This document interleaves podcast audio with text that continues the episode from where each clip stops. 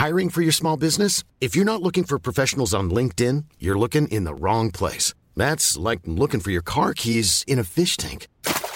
LinkedIn helps you hire professionals you can't find anywhere else, even those who aren't actively searching for a new job but might be open to the perfect role. In a given month, over 70% of LinkedIn users don't even visit other leading job sites. So start looking in the right place. With LinkedIn, you can hire professionals like a professional. Post your free job on linkedin.com slash people today.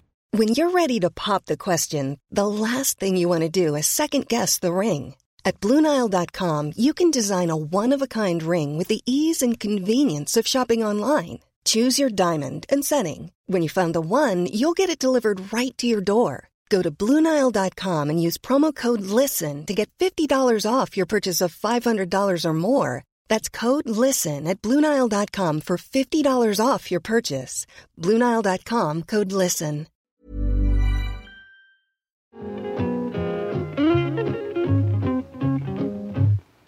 Right, this is Don Stradley, and I'm here with Jennifer Churchill. We're doing the Film Detective Focus, and Jennifer has become a bit of a phenomenon around the Film Detective. She's involved in all sorts of projects. Uh, I want to start talking about your book. Tell us about your book that came out uh, a while ago. Uh, how did it come to be? What's it Uh, all about? 2018 um, movies are magic and it has this really long subtitle i'll show it to you um, the subtitle is a kid's history of the moving image from the dawn of time to about 1939 Ho- Hold it up so we can get a good look at it. okay Okay. and uh, the film detective uh, will be partnering with me to release the director's cut of this. We're adding some more stuff to it and a teacher's guide that will be added to the back that will be coming out soon. So it'll be even cooler than this.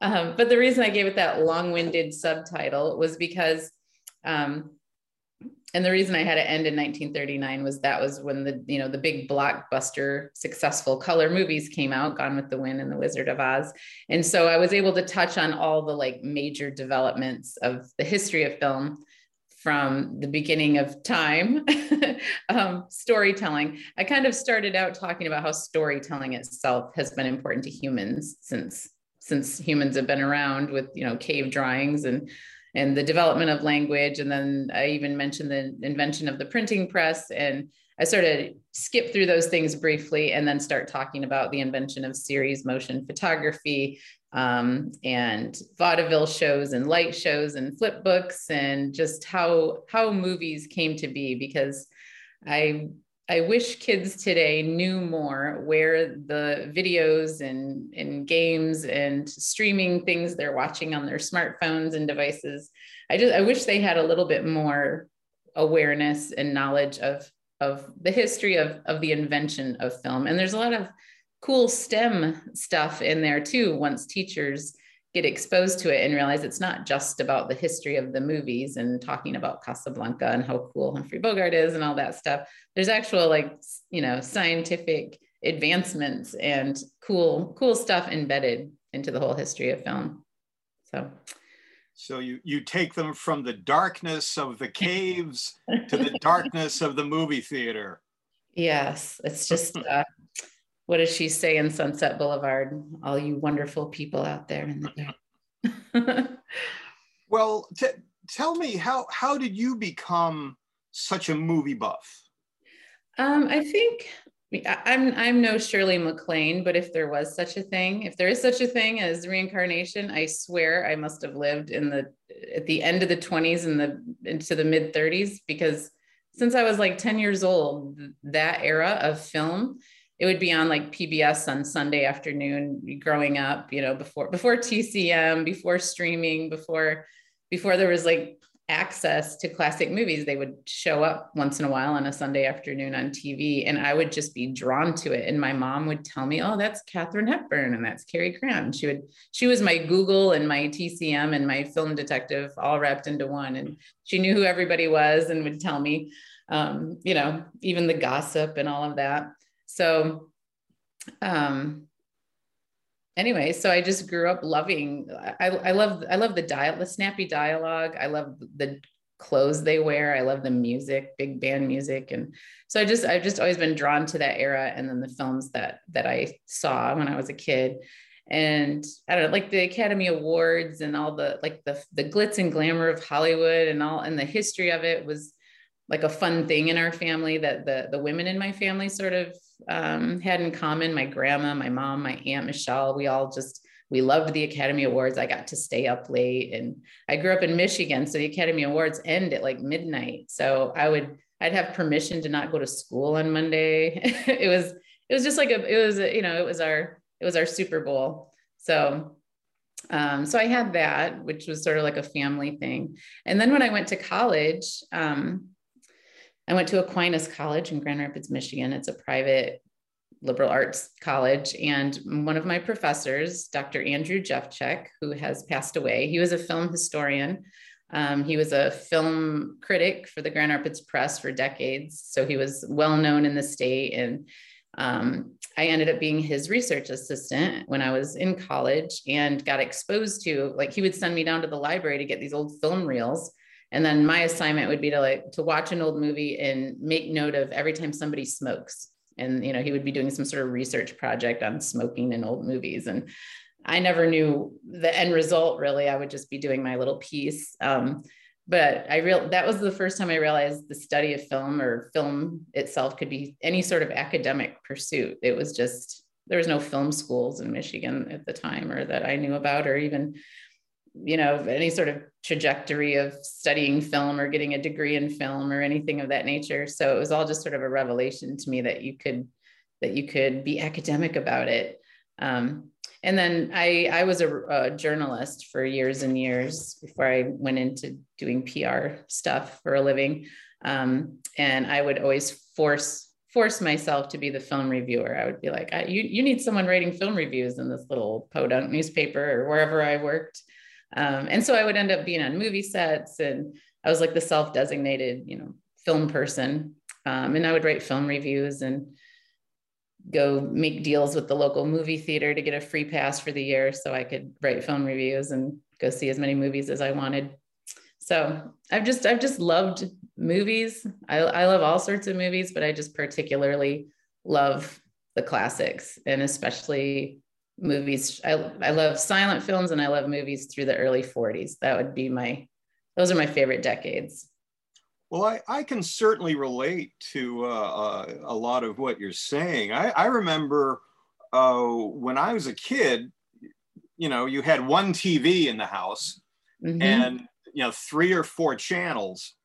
And uh, if you came home from school or, or you were just kind of bumming around the house on a Saturday afternoon, you'd turn on the TV and 50% of the time there'd be an old movie that would come on, mm-hmm. you know? So when I was a kid, you know, I, I got to know uh, John Wayne movies and, and Jimmy Cagney and Fred Astaire. And uh, I liked the old horror movies. So I, I got to know Boris Karloff, you know, and, and and uh, you know just as your parents did you know my mother would say oh yeah that's boris you know she would mm-hmm. sort of introduce me to these these people on the tube uh, and to me they were just as relevant as uh, robert de niro or john travolta or you know whoever was you know new and and and bright and shiny in hollywood in that period to me john wayne and, and boris karloff were every bit as vital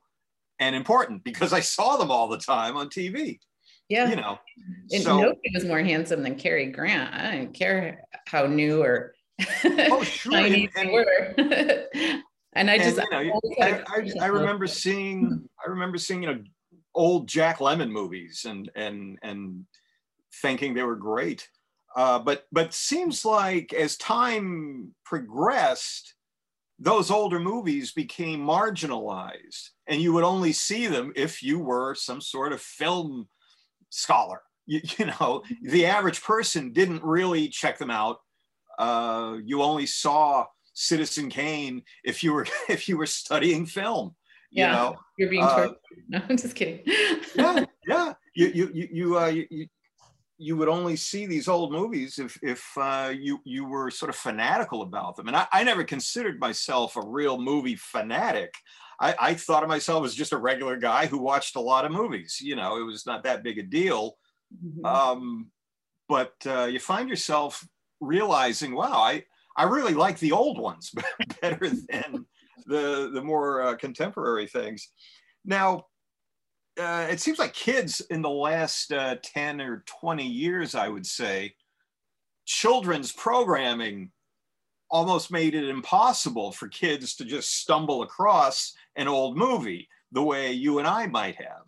You know, nowadays, if a kid turns on the TV, it, he probably goes directly to, you know, the Disney channel or, or SpongeBob or, or whatever, whatever is being, you know, marketed to kids he's not going to see Red River with, with John right. Wayne. You know, he's not right. going to see anything like that, probably. Unless your um, mom turns it on and forces you to watch it, like I do. Yeah, and, and old.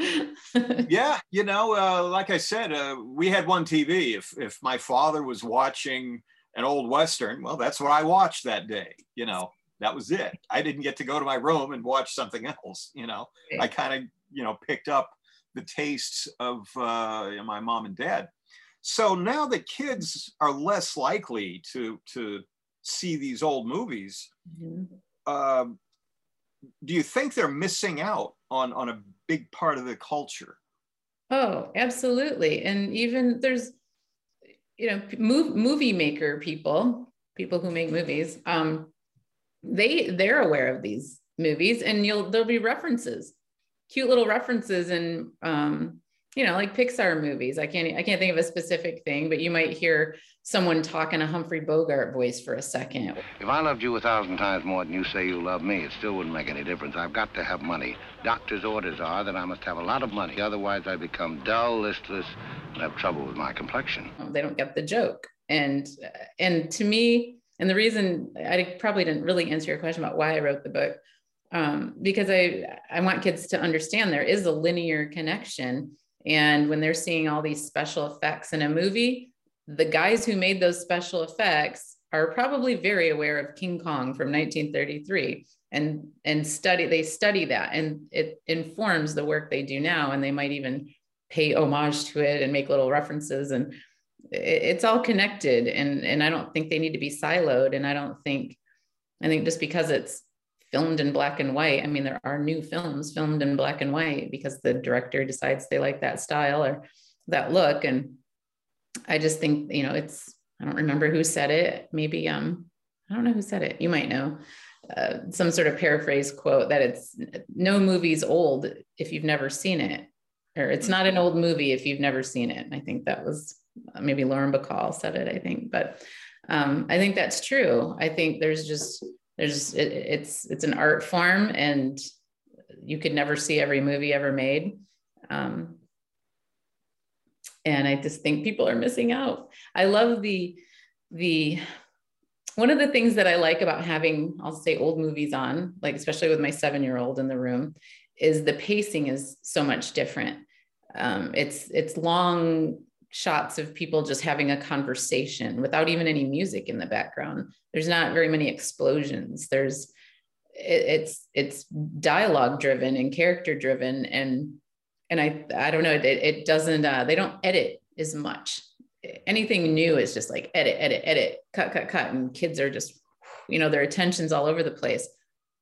Older movies are just you know they're a little slower in a good way and I think they're more engaging. They're a little more sophisticated, and I feel like it helps his vocabulary. I feel like it's uh, it's not just it's not this um, doesn't give him that ADHD kind of um, where their attention's just jumping from thing to thing to thing. Even even shows that are educational shows for kids. There's one uh, my my son's been watching where he learns about people from history and it's very cute and but it's, it's you know it's jumps all over the place it's just like all over the place and they don't they can't just stop and pause and tell a story and i feel like that's that's good for young minds to to not always be jumping around all over the place tell me about uh, some of the reactions you get when you uh, uh, I know you uh, show a lot of old movies to your son.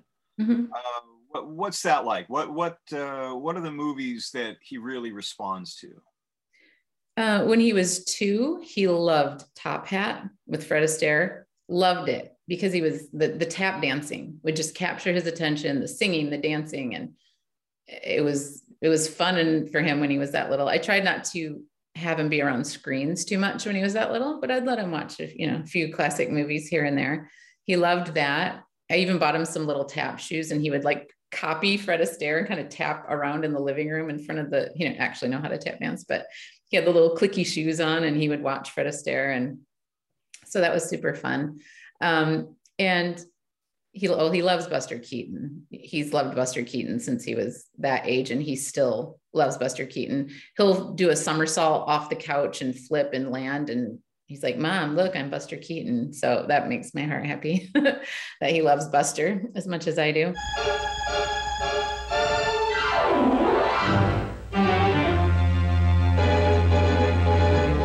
Um, and so I think the silent films are really engaging for kids. It's like watching a cartoon. There's a lot of physical comedy and banging on the head and you know silly stunts, and kids love that. It's just it's like watching a cartoon.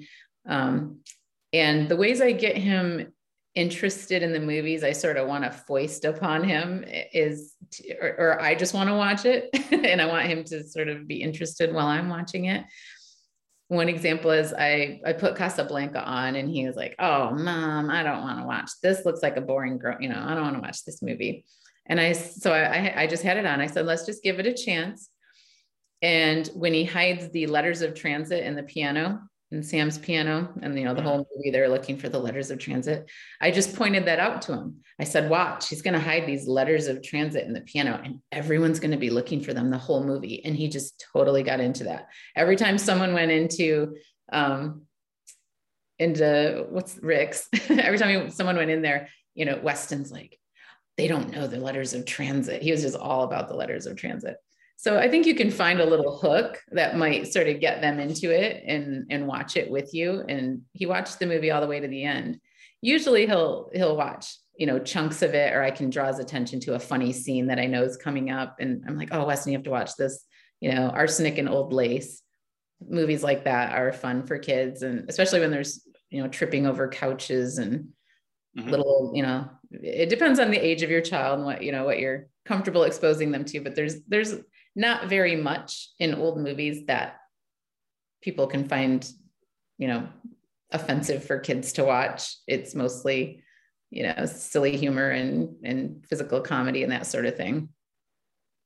It's really interesting that he uh, took a liking to Fred Astaire um, and tap dancing uh, because I remember that uh, when I was very, very, very small. I was six, seven years old. I I was fascinated by Fred Astaire, uh, the movies where Jimmy Cagney danced. oh yeah he was a great actor too and and and and in a way it was like uh they were flying you know so they were almost like they had these kind of superpowers where they could take off especially cagney when he was you know gliding downstairs and up up the sides of walls and you know um it, it- so it's interesting that uh uh, your son picked up on that too.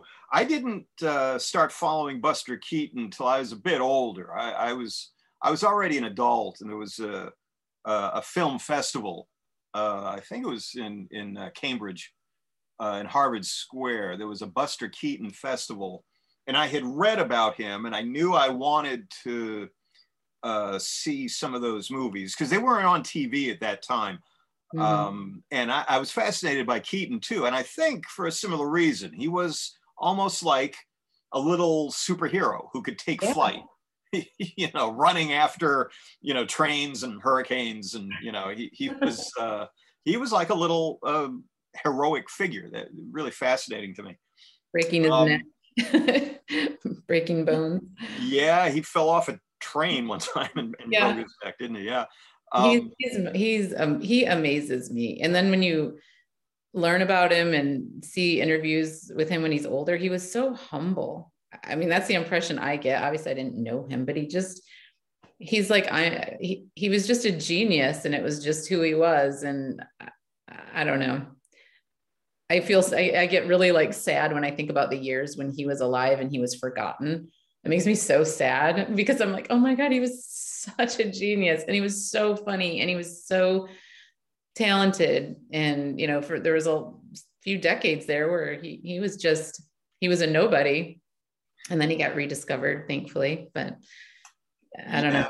He, he, was, he, was do, he was doing a lot of those shorts uh, that were hit or miss.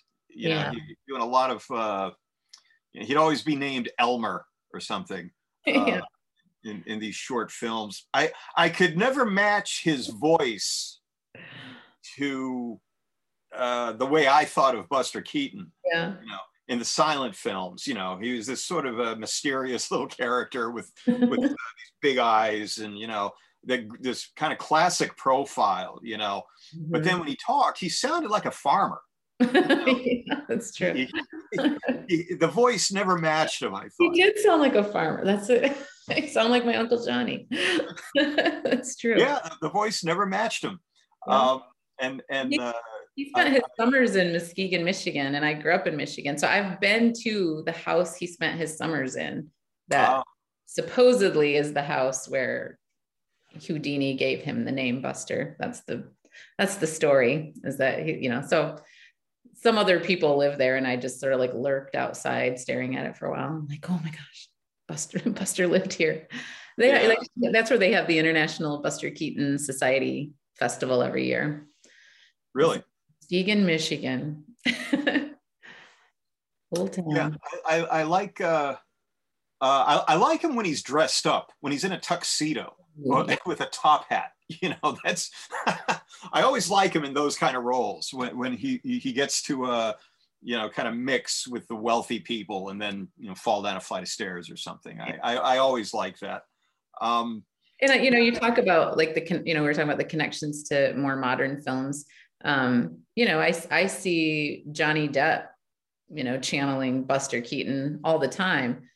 I I saw that movie Benny and Joon. I might oh yeah, in the 80s or 90s, but he was he was doing sort of like a mix of Charlie Chaplin and Buster Keaton in that character. It's not like a great film, but I thought he was really good in it, and it's fun to watch that and being aware of who Buster Keaton and Charlie Chaplin are and watch that, and you're like, oh yeah, he's totally he's totally being Buster Keaton right now. Um, and so I'll, you'll see actors sort of using things they've seen in these old movies. And it's cool to, to recognize it, to, to know the old films and to recognize, you know, what people are doing in modern film that that's connected to those movies. And if you've never seen these, then you don't, you know, you don't see that. You won't recognize that. And B- Buster was also uh, really groundbreaking as a director, as a filmmaker. Uh, and I, I, think sometimes people overlook that. They just think of him as the stuntman, you know. Uh, but he was actually a groundbreaking filmmaker with a, a lot of the techniques he used, little, weird little special effects, uh, uh, double images. Uh, there was one movie where you saw him as five or six different characters. Oh yeah, Sherlock yeah. Junior. It was called Sherlock Junior. Mm-hmm. Um, you know, he he was really ahead of his time. Uh, just just with the stuff he did with the camera, and he that that always makes me sad because he probably had more things he wanted to try uh, with the technology because all of that stuff was new. Yeah, and and, and he was just you know he didn't even know what doors he was breaking down. right. what boundaries he was setting. He he was uh, just a, a, young guy having fun with this new technology. Um, but you know, he he kind of drank his way out of uh, a few jobs, yeah. and uh, yeah, he also had trouble with just uh, some of the movies. They just stopped making money, so he lost his uh, contract, his production company. Yeah, he ended up. Yeah, when he went, I think it was MGM he went to, and then he just sort of they they took away his directorial power, and you know yeah, yeah. They just kind of is good. they started using him as uh, as just an actor for hire. Yeah. And and pairing him up with Jimmy Durante and uh, doing a lot of weird things, which just makes you think they didn't really know what they had. Yeah. Guy, you know. Yeah. Now, I okay. So you told me about your son and how he reacts to movies. Have you had a chance to uh, uh, introduce old films to other kids, or how, how has that gone? Anything like that? Yeah. Um, we've done a few. Well, you know, before pre-pandemic, um, I would introduce like some kid-friendly movies, you know, at the at the local theater, and um, usually it's tied in. You, you have to lure them with like something else, like oh, it's a fundraiser for something, and we're going to show this movie. So I I always find ways to foist uh, movies. I did one of those. It was like a fundraiser, and we showed um, a night at the opera, Marx Brothers, and so the the movie never is the draw when I do those kinds of things. But then I'll, you know, often I've done an introduction and there's a lot of kids in the audience and you can tell they're like, well, I don't know what I'm about to see. And then, you know, the payoff is when you just hear them all laughing out loud. And that's what I wish a lot of people, families and, you know, grown-ups who have the opportunity to, to expose kids to these films is the kids might resist because it's unfamiliar. But if the, if you just put it on, usually they like it. So I, I, feel like, you know, sometimes there's a resistance because, like you said, there's the things they've been marketed and that they know and they hear the names of, and I want to watch this and this and this. And they've never heard of the Marx Brothers, but if you put it on, they just start laughing. So I've, that's the experience I've had, and it and it makes me so happy. Where I'm like, this is they still get it. it's still funny. A lot can happen in three years, like a chatbot may be your new best friend. But what won't change? Needing health insurance. United Healthcare Tri Term Medical Plans, underwritten by Golden Rule Insurance Company, offer flexible, budget friendly coverage that lasts nearly three years in some states. Learn more at uh1.com. Millions of people have lost weight with personalized plans from Noom, like Evan, who can't stand salads and still lost 50 pounds. Salads, generally, for most people, are the easy button, right? For me, that wasn't an option. I never really was a salad guy. That's just not who I am. But Noom worked for me. Get your personalized plan today at Noom.com. Real Noom user compensated to provide their story. In four weeks, the typical Noom user can expect to lose one to two pounds per week. Individual results may vary. When you're ready to pop the question, the last thing you want to do is second guess the ring. At Bluenile.com, you can design a one of a kind ring with the ease and convenience of shopping online. Choose your diamond and setting. When you find the one, you'll get it delivered right to your door. Go to Bluenile.com and use promo code LISTEN to get $50 off your purchase of $500 or more. That's code LISTEN at Bluenile.com for $50 off your purchase. Bluenile.com code LISTEN.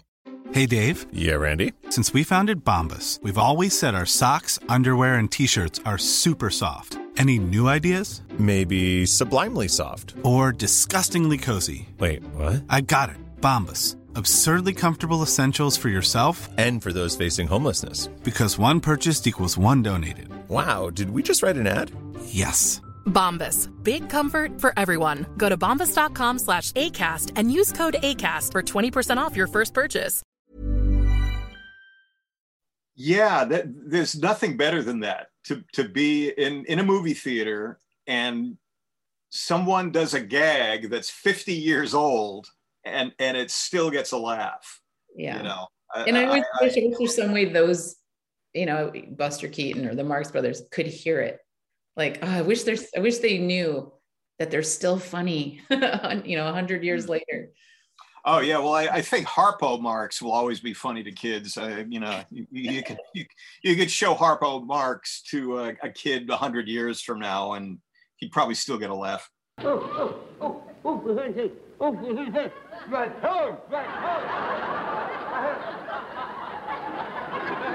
Help! Help! I have found my! Help! Linus, Will,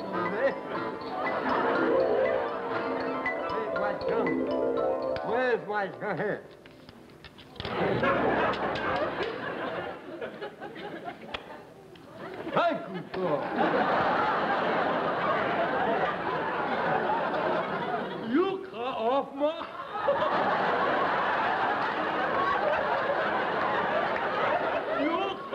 off my car! Why you off... yeah, yeah.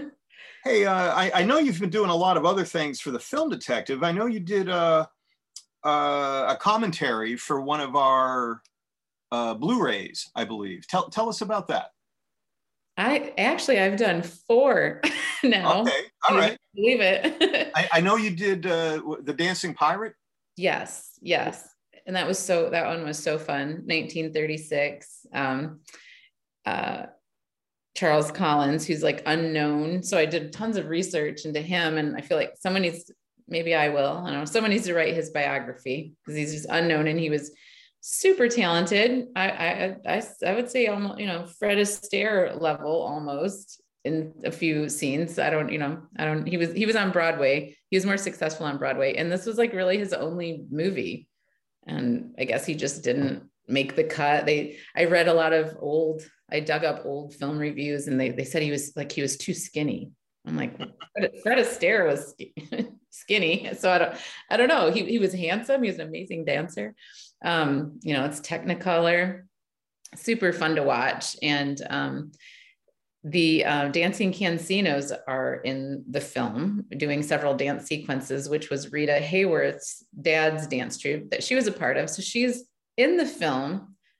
I paused and rewatched and paused and tried to find Rita's face in the group of the dancing Cansinos. And I'm like, I think that one's her. I'm not sure. She definitely is in the film. Um, but she doesn't get a credit. Obviously, she wasn't. She wasn't Rita Hayworth. Yes, she was. I think Rita Margarita Marguerite Cansino or whatever her name was at the time. Um, but anyway, so it's fun to just know those little factoids and try and look for look for the the the spot where you see her. Um, so yeah, that was really really fun.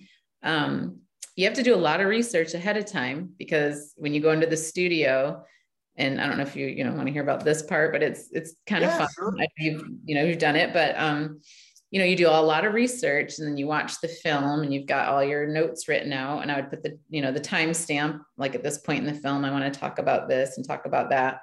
Um, and then you sit there and what you watch the film with the headphones on, and only you can hear the movie, but you're you know I was in the studio recording into the microphone, so it's sort of a strange experience. Uh, and all, it's it's hard for me as a classic film fan to like talk over the whole movie. I'm like i just want to watch it. But um so hopefully I've, I've had a few people um like friends that i let you know hear the the commentary and they're like oh you it made the movie better. Like, okay well that's the point. So that's that's good California,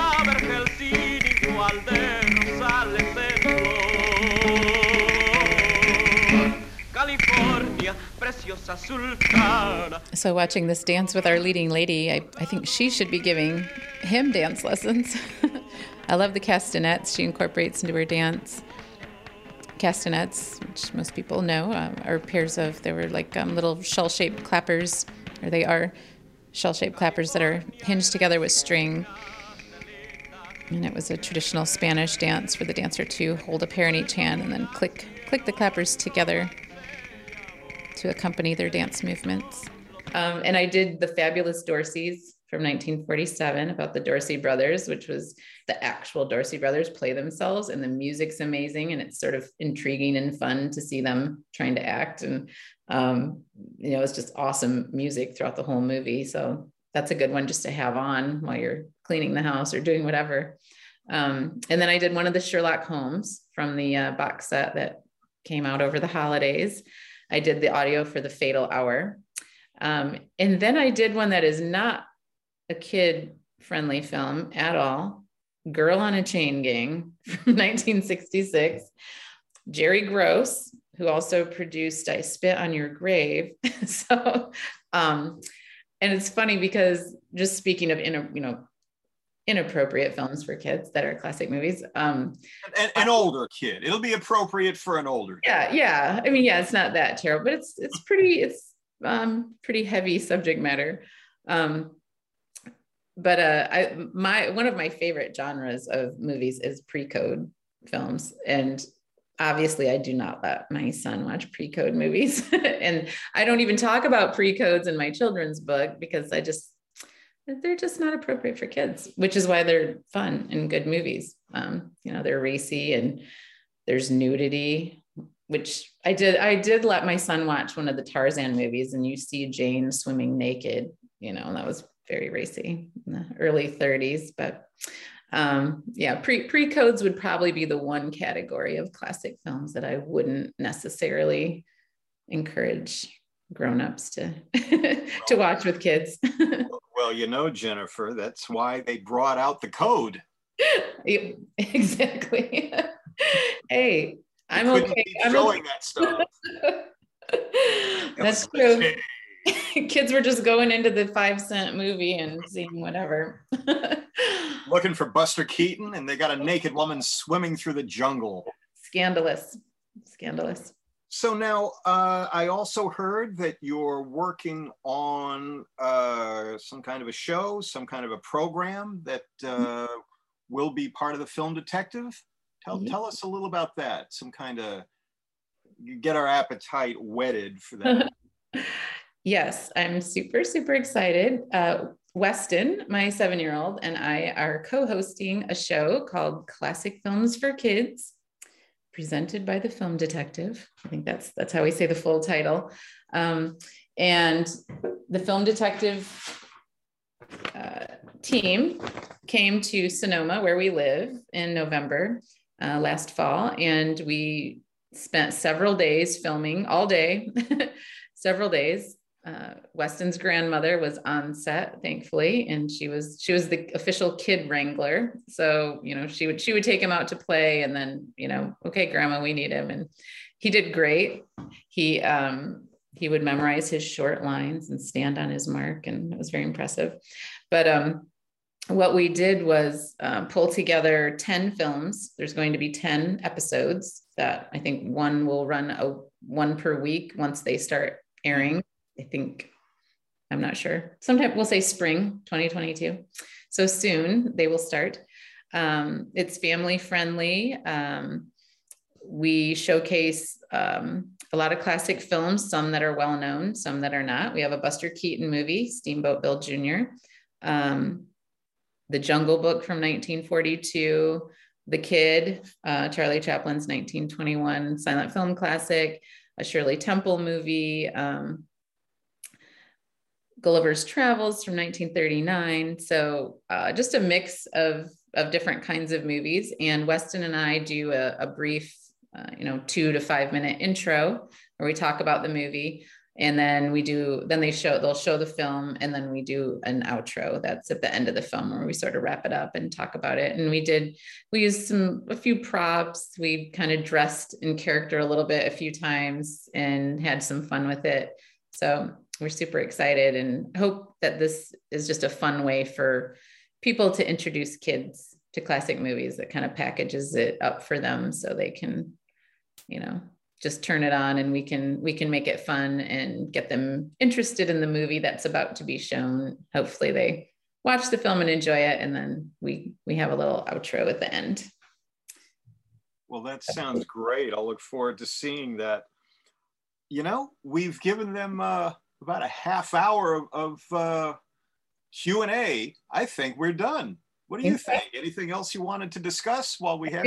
I feel like I should tell you one more thing related to the show. So the classic films for kids show, the um, Steamboat Bill Jr. Buster Keaton movie that we introduced. I happen to have met and live nearby Buster Keaton's granddaughter, uh, Melissa Talmadge Cox is her name. And I'd met her at a screening of The Great Buster um, a few years ago. And so she loaned us for the film, for the intro that we filmed, she loaned us one of Buster Keaton's actual pork pie hats that's like greasy and has a hole in it. And he wore it in his movies. And she just has it and she let us borrow it. So, did, did you wear it? There's a picture of me wearing it, but my son wears it in the intro, I think. Or we have, and we and then we have it, we have it on the set with us when we intro the film. We were we treated it very delicately, but we did we we did each wear it for of like a few minutes each with her permission. So that's just sort of a cool thing that I wanted to share. That that is cool. And and unfortunately you had to give the hat back. Oh, I didn't want to. oh, you still have it? No, I had it for a couple weeks and I messaged her. She lives about an hour away. And I emailed her and I said, I'll bring you the hat. And she's like, oh, no, no rush. And I'm like, okay, well, I'll bring it next weekend. And then I was just like sitting in my living room and I'm like, oh, I have to give it back to her. But it made me happy to have it in my house. well, a little piece of movie history, a, yeah. a little piece of Buster. A little piece of Buster. I touched something he touched. You know, I can die. Wow. Happy. I know. That's interesting. Um, and it was uh, in, still in pretty good shape, or, or, or was it? Uh, how old was it? It's a hundred years old. hundred years old. Yeah, it had like kind of his like hair, you know, kind of greasy, you know, a little in the inside, and there's a little hole in the top. Um, so you, you kind of held it delicately. Oh yeah, yeah. It's it was it's he was so his head was so little because it's so small. It was. oh, he was a little guy. Yeah. It, like perched on my head, you know, like it's not like I could pull it down and fit it over my big head. right, right. And, and all, all the men slicked their hair back back then too. They put a lot of greasy stuff in their hair back then. So homemade. Yeah. Yeah, I think yeah, yeah, made stains on it. but yeah. It all looks like Rudolph Valentino with that slicked back look, you know. uh, so wow, well that's great. We'll see that hat. I'm Don Stradley. This is Jennifer Churchill on the other side of the screen. Jennifer, thanks for talking to us. We'll look forward to uh, all of your future work at the Film Detective. Thanks, Don. It was fun.